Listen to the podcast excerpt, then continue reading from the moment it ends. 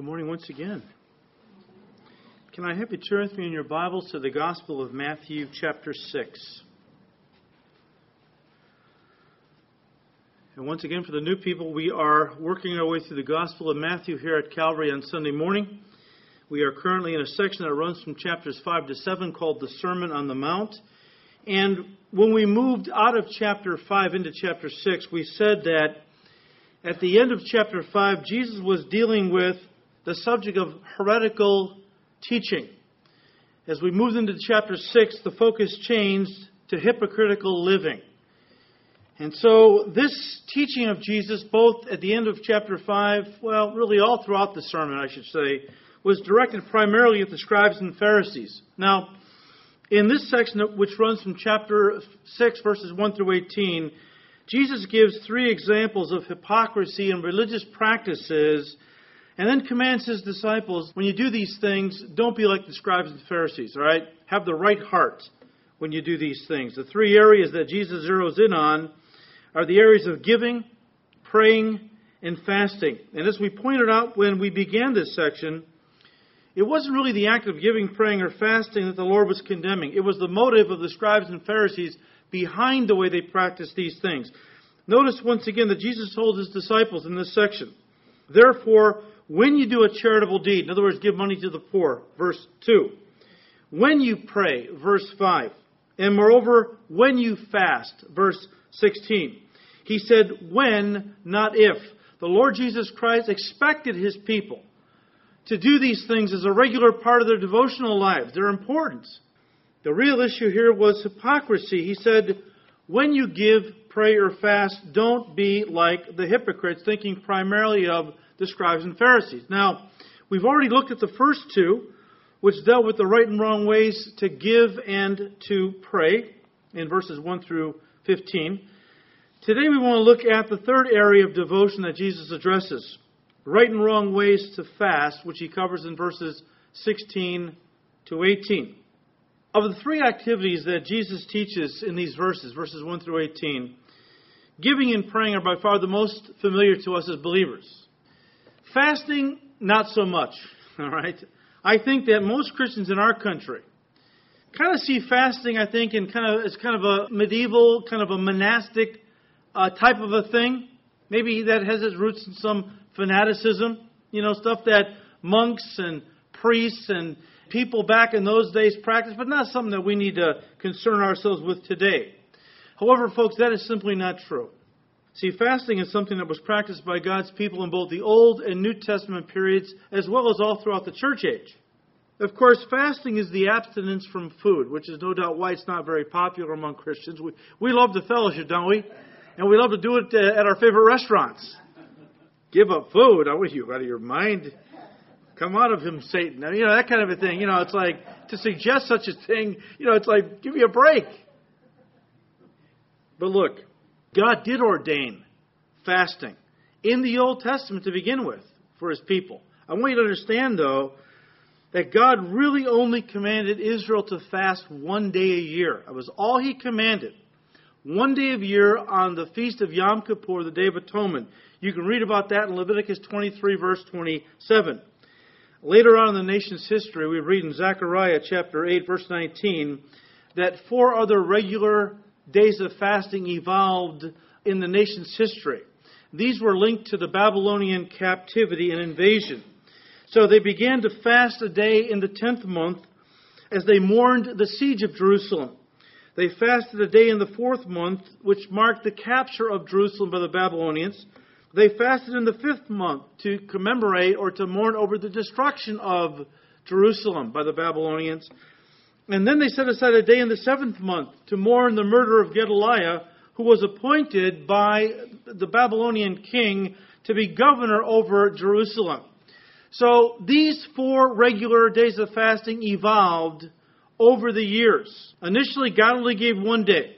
Then they added four other regular days. Now, does that mean they never fasted for any other reason? Well, sure they did. If you read the Old Testament, you see that during times of national calamity or when enemies were outside the gates, they would fast and pray, of course. But these were the normal ones that evolved over their uh, history. Now, By the time of Christ, the Pharisees had made fasting a twice a week thing, usually on Mondays and Thursdays. Why Mondays and Thursdays? Well, they said those were the days that, you know, I forgot it was Monday or Thursday that Moses went up to Sinai to get the law.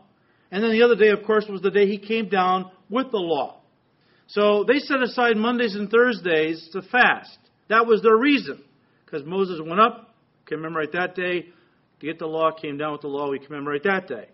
I'm sure it was just a coincidence that, Mondays and Thursdays just happened to be the major market days in Jerusalem where you had all the merchants and the shoppers and the farmers in town, which would have made public displays of fasting, you know, get your biggest audience when there's most people in town, right? And so once again, the scribes and the Pharisees had taken a legitimate spiritual practice and had turned it into another opportunity to publicly showcase their phony piety. And just to make sure no one missed the fact that they were fasting on those days, they walked through the streets of the town with their hair all disheveled with a very pained look on their faces. They even took ashes from their fireplaces and they rubbed them on their faces to make themselves look pale. This is what Jesus is condemning and correcting here in Matthew 6, verses 16 to 18. Let's read them. The Lord says, Moreover, when you fast, talking with his, disciples now, when you fast, don't be like the hypocrites with a sad countenance, for they disfigure their faces. Boy, these guys are really going for it, you know? Talk about putting on a show. I mean, I could just imagine what they look like. Walking around all pale and hair all messed up, you know, and oh, this really agonizing look on their face. Oh man, look at it. Everybody could see who was fasting, you know. Jesus, don't dis- these guys disfigure their faces that they may appear to men to be fasting. Assuredly, I say to you, they have their reward. But you, when you fast, anoint your head and wash your face so that you do not appear to men to be fasting, but to your Father who is in the secret place. And your Father who sees in secret will reward you openly. Now, once again, originally, the purpose for fasting, on the only day that God actually commanded his people to fast in the law of Moses, Yom Kippur, Day of Atonement, the whole purpose of that one day was to mourn over their sins. That was the focus, to mourn over their sins.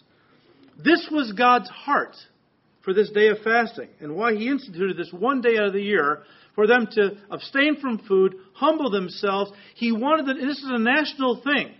He wanted the nation to, to think about this past year and how many times and how many ways they had actually sinned against God, violated His holy commandments, because it was a way to, to convict them.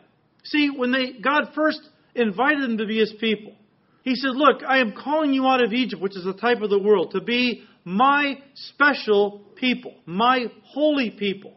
I want you to represent me to the people of this world. I want every nation under heaven to know that this nation is special because they have made me their God. And as such as my people, I want you to live a holy life. I want you to, to manifest my character this, to this world. So that when they didn't do that and they fell short of that, God wanted them to understand how they had not really represented him properly. This would bring a sense of conviction, guilt, mourning, repentance, sadness, as they then focused on the sacrifice of Yom Kippur, which alone could atone for their sins and forgive them. So it was a very special day, a very holy day. And just because the scribes and Pharisees had turned fasting into a kind of a, I don't know, cheap religious prop, for their spiritual sideshow, does that mean that we as the people of God today should not fast because they, you know, abused it? Well, I don't see it that way. Remember, once again, that Jesus said, when you help the poor, when you pray, when you fast. No Christian today would challenge the legitimacy of helping the poor and praying. Well, then, why should we challenge the legitimacy of fasting as something that's for today because Jesus lumped all three together and said these should be a part of your regular devotional spiritual life. I think the answer is obvious. Now, it's important to understand that the purpose of fasting changed somewhat in the New Testament. You see, the early church knew that Jesus Christ had forgiven them for their sins. So they didn't fast to mourn and to weep over their sins like the nation of Israel did in the Old Testament before Jesus died and rose again. The reason for their fasting was primarily to deny their flesh in order that their spirit might be strengthened and their communion with God would become closer. That was the basic idea. They also fasted, and so do we, when they were seeking direction from God, strength against sin, protection from their enemies, or simply when praying about a time of spiritual revival for themselves, their church, or their town. Now, when it comes to the subject of fasting, a lot of people have questions because it's it's not something a lot of Christians practice today or even know about today. Now, I know you guys know about this subject because we've talked about it. Twice a year we set aside five days to fast and pray. We, we suspend all studies, small groups, Bible studies, everything. We come to the church here, and every evening we pray as we have fasted all day long. Now, I've taught you guys from the Word about what fasting is all about, but I always get people coming up to me who say to me when I we mention the five day fast is coming up and, and start preparing yourself and praying about it. I always have new people come up to me and say, you know, I've never fasted in my life. What is it all about? How do you do it? What, what's involved? And so let me just take a few minutes to try to answer some of those common questions, even though most of you already know the answers to these, but just bear with me. What is fasting? Well, today fasting has been defined as giving up anything for a time as a way to draw close to God. So people define fasting in all kinds of ways. Uh, some people say, I'm fasting from TV this week so I can draw close to the Lord. I've heard people say, I'm, I'm giving up chocolate uh, for Lent so I can draw close to the Lord. I'm giving up caffeine, okay, uh, so I can draw close to the Lord this week. Look, I'm not saying giving up anything for the Lord is a bad thing. I'm just wondering how much caffeine and chocolate do you consume that you're going to be able to spend that much time in God's presence, all right? But I mean, anything you're going to give up if you want to draw close to God, I praise the Lord, right? Just make sure it's giving up stuff that you really like. I mean, you can't say I'm fasting from broccoli for the next three weeks. what do you like broccoli? I hate it. Well, then it's not much of a sacrifice, okay? Some people even say I'm giving up a favorite activity like uh, golf or some other recreation or hobby to draw close to the Lord. Hey, that's fine. I'm not putting that down. But biblically speaking, to fast means not to eat. That's what the biblical definition of fasting is. And the Bible describes two main kinds of fast that people in biblical times entered into what we would call the normal fast and then the partial fast.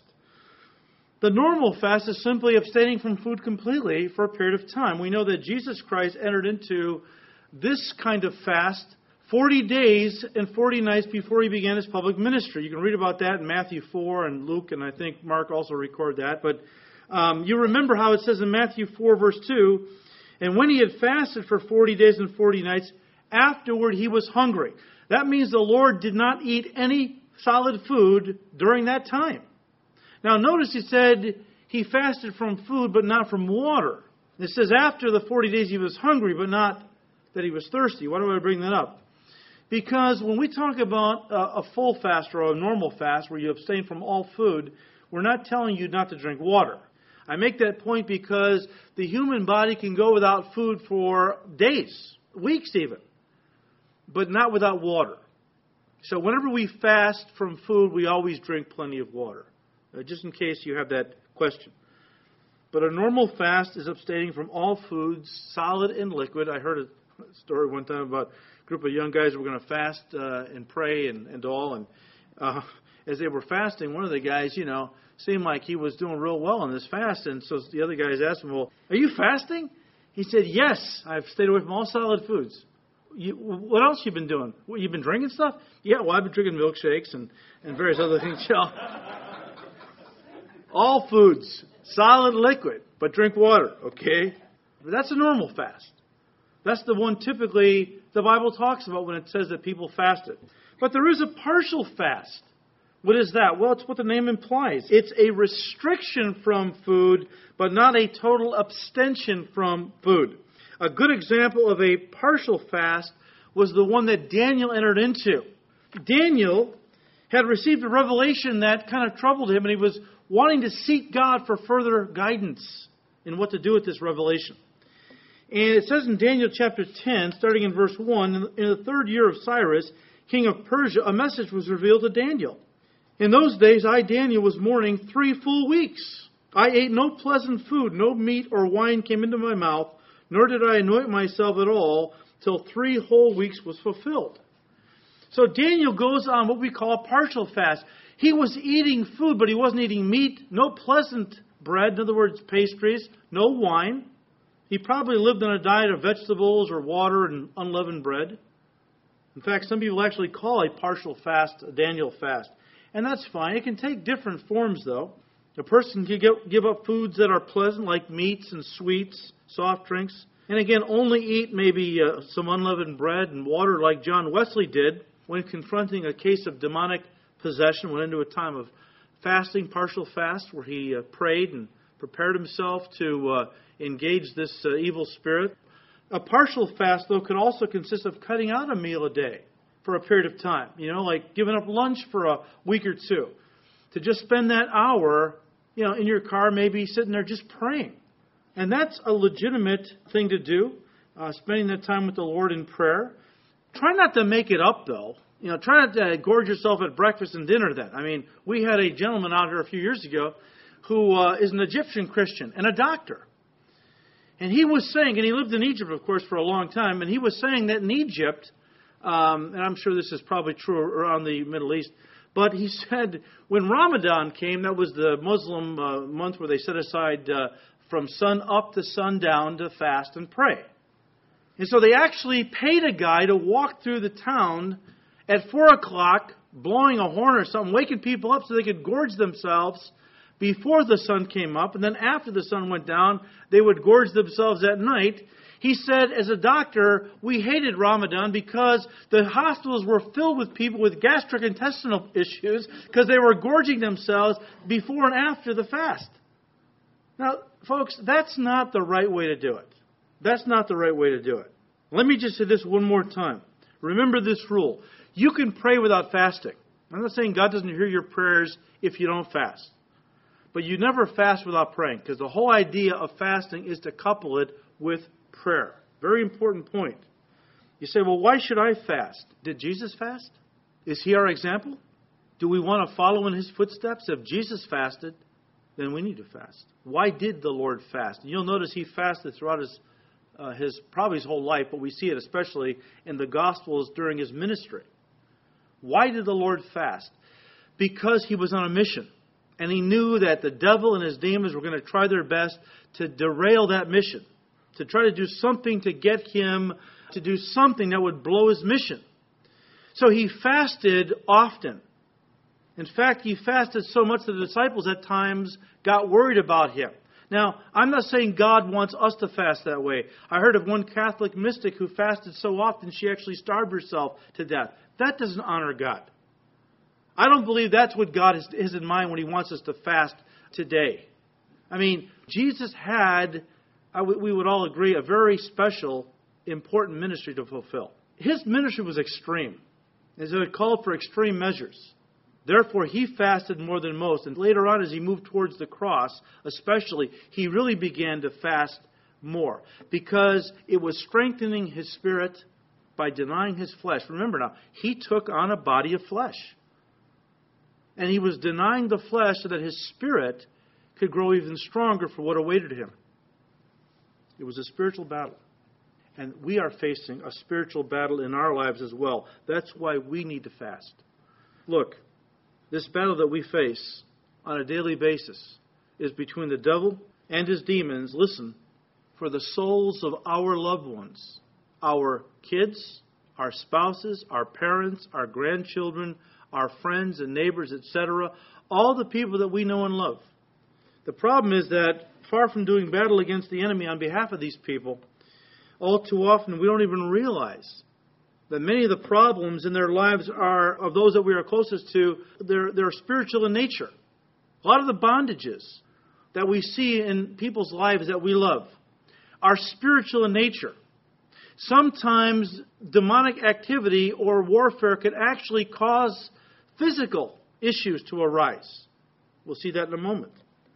And the only thing many times that will set them free from their bondage to the devil is the power of God released into their lives through our prayer and fasting. Now, don't get me wrong. I'm not saying that their salvation depends on us.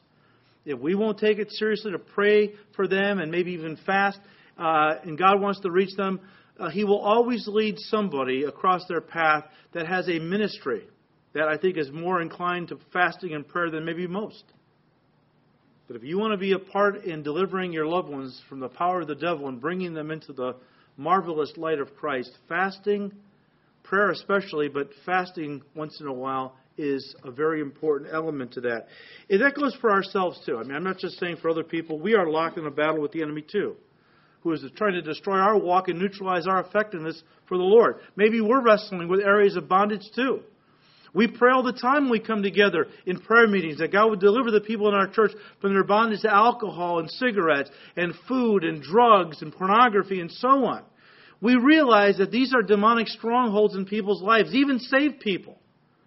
And we need to come together and pray for each other that these strongholds would be broken.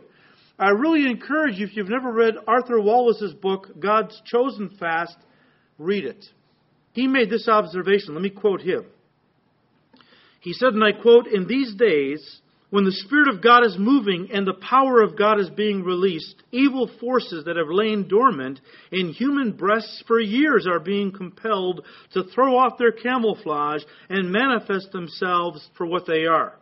The discerning eye can recognize that many whom we meet in the path of life are oppressed by the devil, vexed by demons, bound by forces that they do not understand and from which they cannot break free. In many cases, they loathe themselves for their actions, weep with sheer frustration at their own impotence to break the chains, and pray as best they know how for deliverance. An increasingly large proportion of the younger generation are hopelessly bound by nicotine, alcohol, drugs, sexual desire, and gambling fever. Others are deceived and entangled by satanically inspired cults and societies and by various forms of black magic, witchcraft, and spiritism. Worse still, there are Christians bound by fear, resentment, jealousy, and uncleanness, who know full well that they are in themselves a complete contradiction to the liberating gospel they profess. But how to get free? They try hard to pray, to believe, to claim, and yet they still are bound. End quote. And Wallis goes on to give the solution in that book prayer coupled with fasting. Let me give you an example of this. I want you to turn to Mark's Gospel, chapter 9 in Mark's Gospel, chapter 9. Let's pick it up in verse 14. Now, when he, Jesus, came to the disciples, he saw a great multitude around them, and scribes disputing with them. Immediately, when they, the people, saw him, all the people were greatly amazed, and running to him, greeted him. And he asked the scribes, What are you discussing with them? Then one of the crowd answered and said, Teacher, I brought my son, who has a mute spirit and whenever it seizes him, it throws him down. He foams at the mouth, gnashes his teeth, and he becomes rigid. So I spoke to your disciples that they should cast it out, but they could not.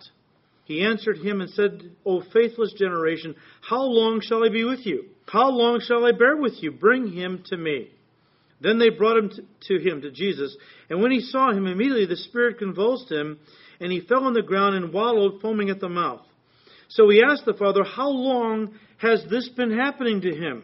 And he said, From childhood. Now let me stop there.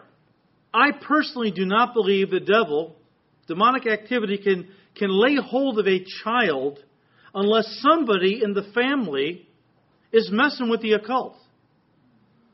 I have heard stories of parents or even grandparents who had opened the door to demonic activity. It might have been, you know, through witchcraft or even things like Ouija boards and tarot cards or, or something else. You say, yeah, but why would that affect the kids? Because the parents are the guardians of that family. Especially the father is the one who has authority over that family and is to be watching over them and guarding them.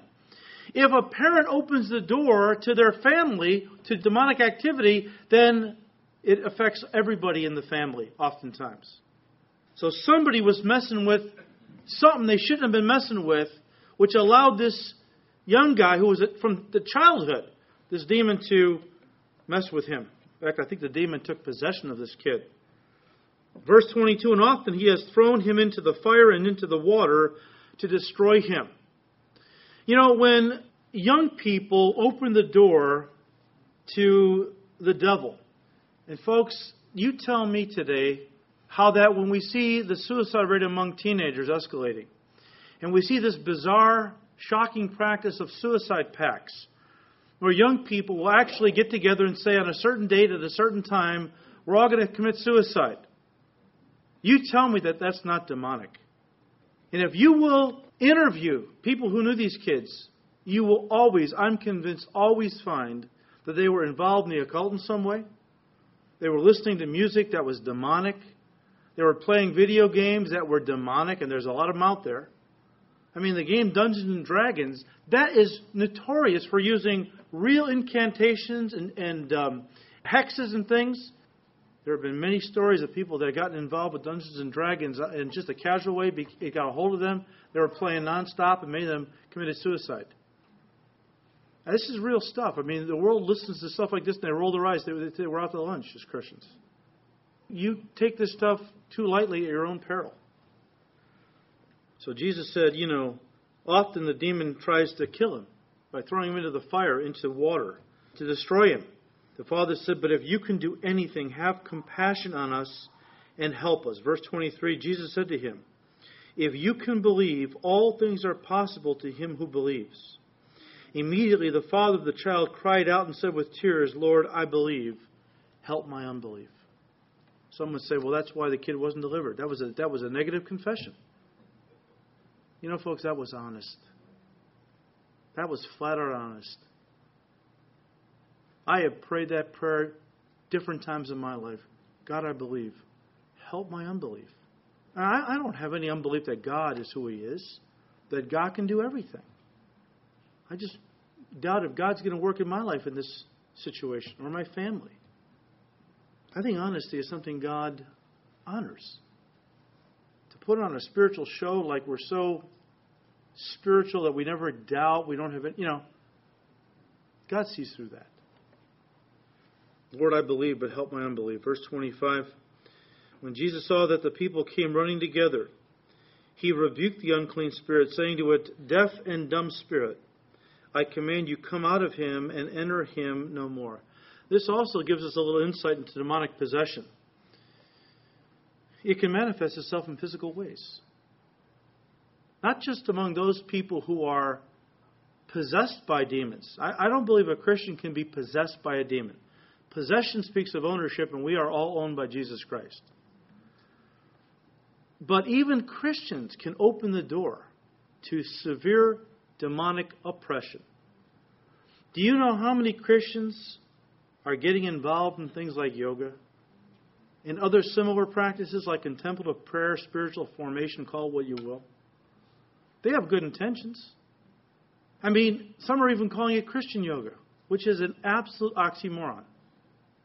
It's like saying, well, it's Christian crystal ball I use it, or a Christian deck of tarot cards, or, you know. Yoga means to yoke. It was developed by Hindu monks or Buddhist monks to help them yoke with Brahman, the Hindu god, who was what? A demon. Oh, but you see, I don't look at it that way. When I practice yoga, they say I do it for relaxation, stress reduction. Folks, I don't care what your intentions are. You get into the devil's territory, and now you're playing the devil's game. You're going to get burned.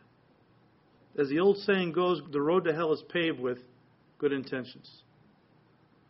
You don't mess with the occult or with a demonic practice to gain some kind of physical benefits or even because you're well intentioned and you want to use this thing to help you connect with the true and living God.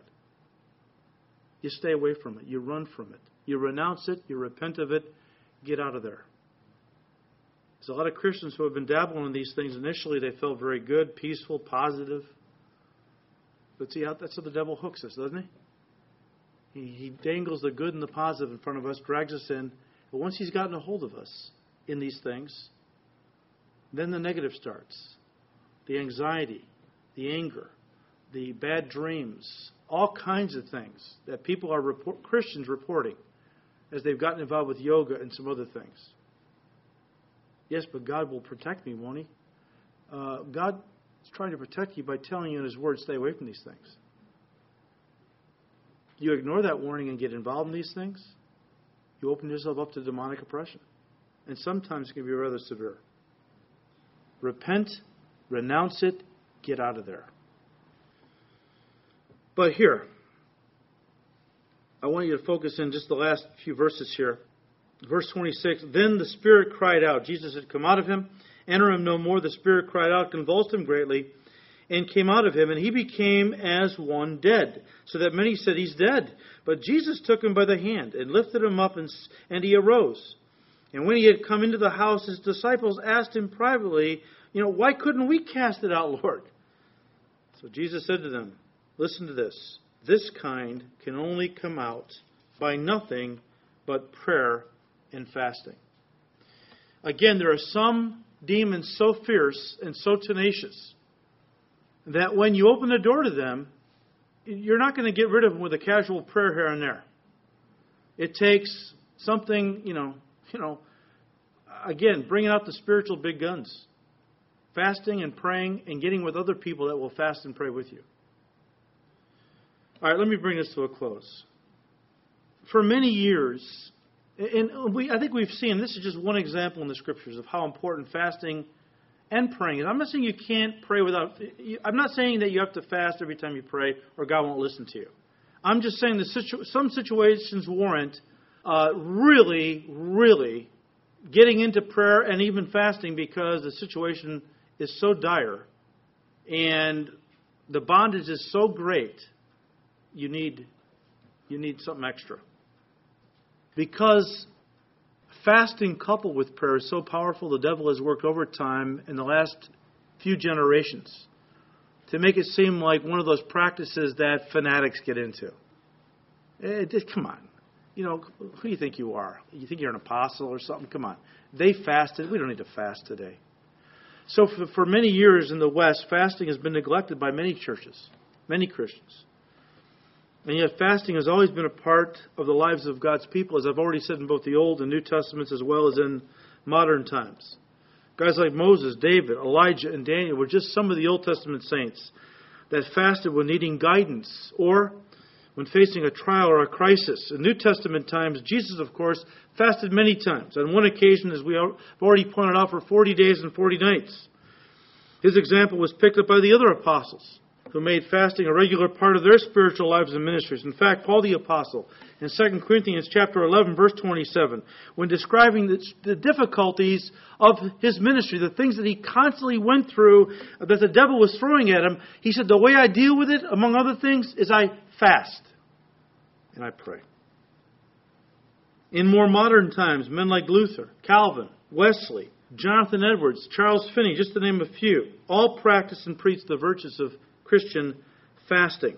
In fact, John Wesley himself tells how Christians in a particular area felt dry and lifeless in their walk with God. Of course, that doesn't affect anybody today, but back then, okay, this one town was uh, or area was spiritually discerning enough to realize that they felt dead and lifeless in their walk. It was a spiritual problem going on. And so a group of leaders in the churches got together and said, look, let's make every Friday a day of fasting and prayer. And almost immediately, Wesley said, as they began to fast and pray, God poured out His Spirit and His power and His blessing and broke the dryness and began to bring renewed life and revival to those that were praying and fasting. Once again, let me quote Arthur Wallis. He said, and I quote, If there is a local church threatened with discord and division, if spiritual life is waning and worldliness abounding, if conversions are few and backslidings frequent, would not this be a time when leaders should call that church to prayer and fasting? And then he added this statement Is it some healing touch that we have looked for in vain, despite the assurance of his promise? Or are we still seeking the filling with the Spirit and wondering why our prayers are not heard? We think we are waiting for heaven, but heaven is waiting for us. When heaven can point out the fasting suppliant and declare, Behold, he is praying, the answer will surely be at the door. End quote. And so, folks, I would challenge you to pray with me that we begin to set aside one day a week to fast and pray. Individually. Just whatever day God lays in your heart. Okay? Pray about that. Set aside one day. And the way I do it is after dinner on one day, I begin my fast and don't break the fast until uh, dinner time the next day. And all throughout that day, I try to focus on the Lord. I mean, you, I know you guys have prayer time throughout the week and all, but but uh, if you're going to set aside a day to fast and pray, then maybe you know you, you go into the car at lunchtime and you use that hour to really seek the Lord, or before work or whatever, the time that you would spend eating or preparing a meal, uh, really set that time aside to seek God. And I would ask you to pray primarily, not exclusively, but primarily for two people. The first one is somebody that is very close to you, a loved one, could be a spouse, of course, or a wayward child, uh, unsafe spouse, wayward child. It could be uh, a parent or somebody else very close to you. Uh, you know, anybody. It could be a, a good friend, a neighbor uh, that is either unsaved and or in bondage to something like alcohol, pornography, something else. You know, and you, every week you can change different people. We, we've got a lot of people, no doubt, that we could look at. But, but you know, each week pick somebody from your family or close friend to pray for, and then somebody from your church family that you know is going through a difficult time. Uh, maybe they're still in bondage to alcohol or something else, and they've shared with the church. Pray for me. I want to be free of this, you know, so that you can maybe lift them up uh, on that day, okay? Then the next week you go ahead and pick a couple different people and, and, and not just pray for them, of course, but pray, you know, for our nation. Pray for our church in general, that we might be used by God. Pray for your own walk with the Lord, that He would set your heart on fire like never before. You know, these days that we're living in are dark, evil days. Jesus warned us that the closer we got to his return, the more the devil would step up his deception and attacks. If this isn't the time to pull out the big guns, guys, I don't know when it is. And I encourage you guys to take this seriously and to pray about it. Nobody likes the idea of going without food. Certainly not me. But you know what? I noticed that during our days of fasting and prayer twice a, twice a, a year, our five days, God gives me incredible grace. And if God can give me grace to go on a water fast for five days, He can give all of us grace to set aside one day. And really ask Him, Lord, I want to be used. I want to be a channel. I have loved ones that don't know you. I know people in bondage to alcohol. Lord, no matter what we do, they never seem to break free. Could it be that there's a demonic stronghold on that person's life and only fasting and prayer is going to break it. So I challenge you to bring that to the Lord and let's see what He's going to do. And keep revival in prayer for our area, for our nation, because we desperately need revival in this country. So may God give us grace to present ourselves to the Lord, to humble ourselves one day a week through fasting, that we might be channels through which His will might be brought to the earth, the will that He has decided in heaven. Father, we thank you for your word. We thank you, first of all, that you have, yes, Lord, delivered us from the devil and brought us into your kingdom as your children. But Lord, sometimes as Christians, we still mess around with some things that we, that you had set us free from. People that get saved often are released from everything immediately, or almost everything. But then they go back to the cigarettes or maybe start having a drink here and there, and pretty soon it's got a hold of them again. And so, Lord, we as your people want to walk in holiness. We don't want to be in bondage to anything. And Lord, we ask you to give us grace that we set aside a day to fast, not to show people how spiritual we are, um, not to lose weight, uh, not for any other reason, but to humble ourselves before you. To examine our hearts to see areas of sin, compromise, that we might mourn, repent, confess these things to you. And Lord, as we pray for ourselves and for loved ones or acquaintances, that, Lord, you would honor these prayers. Break the devil's grip on people's lives that we love. Open their eyes. Bring them to Christ. Set people in our church free from areas of bondage they still wrestle with. That, Lord, we might rejoice in the power of your Spirit and knowing that, Lord, you stand ready to give us victory because you told us we're more than conquerors through him who loves us. We need to walk in that victory, Lord. Give us grace to do that. We thank you, Father. We ask all these things in Jesus' name. Amen.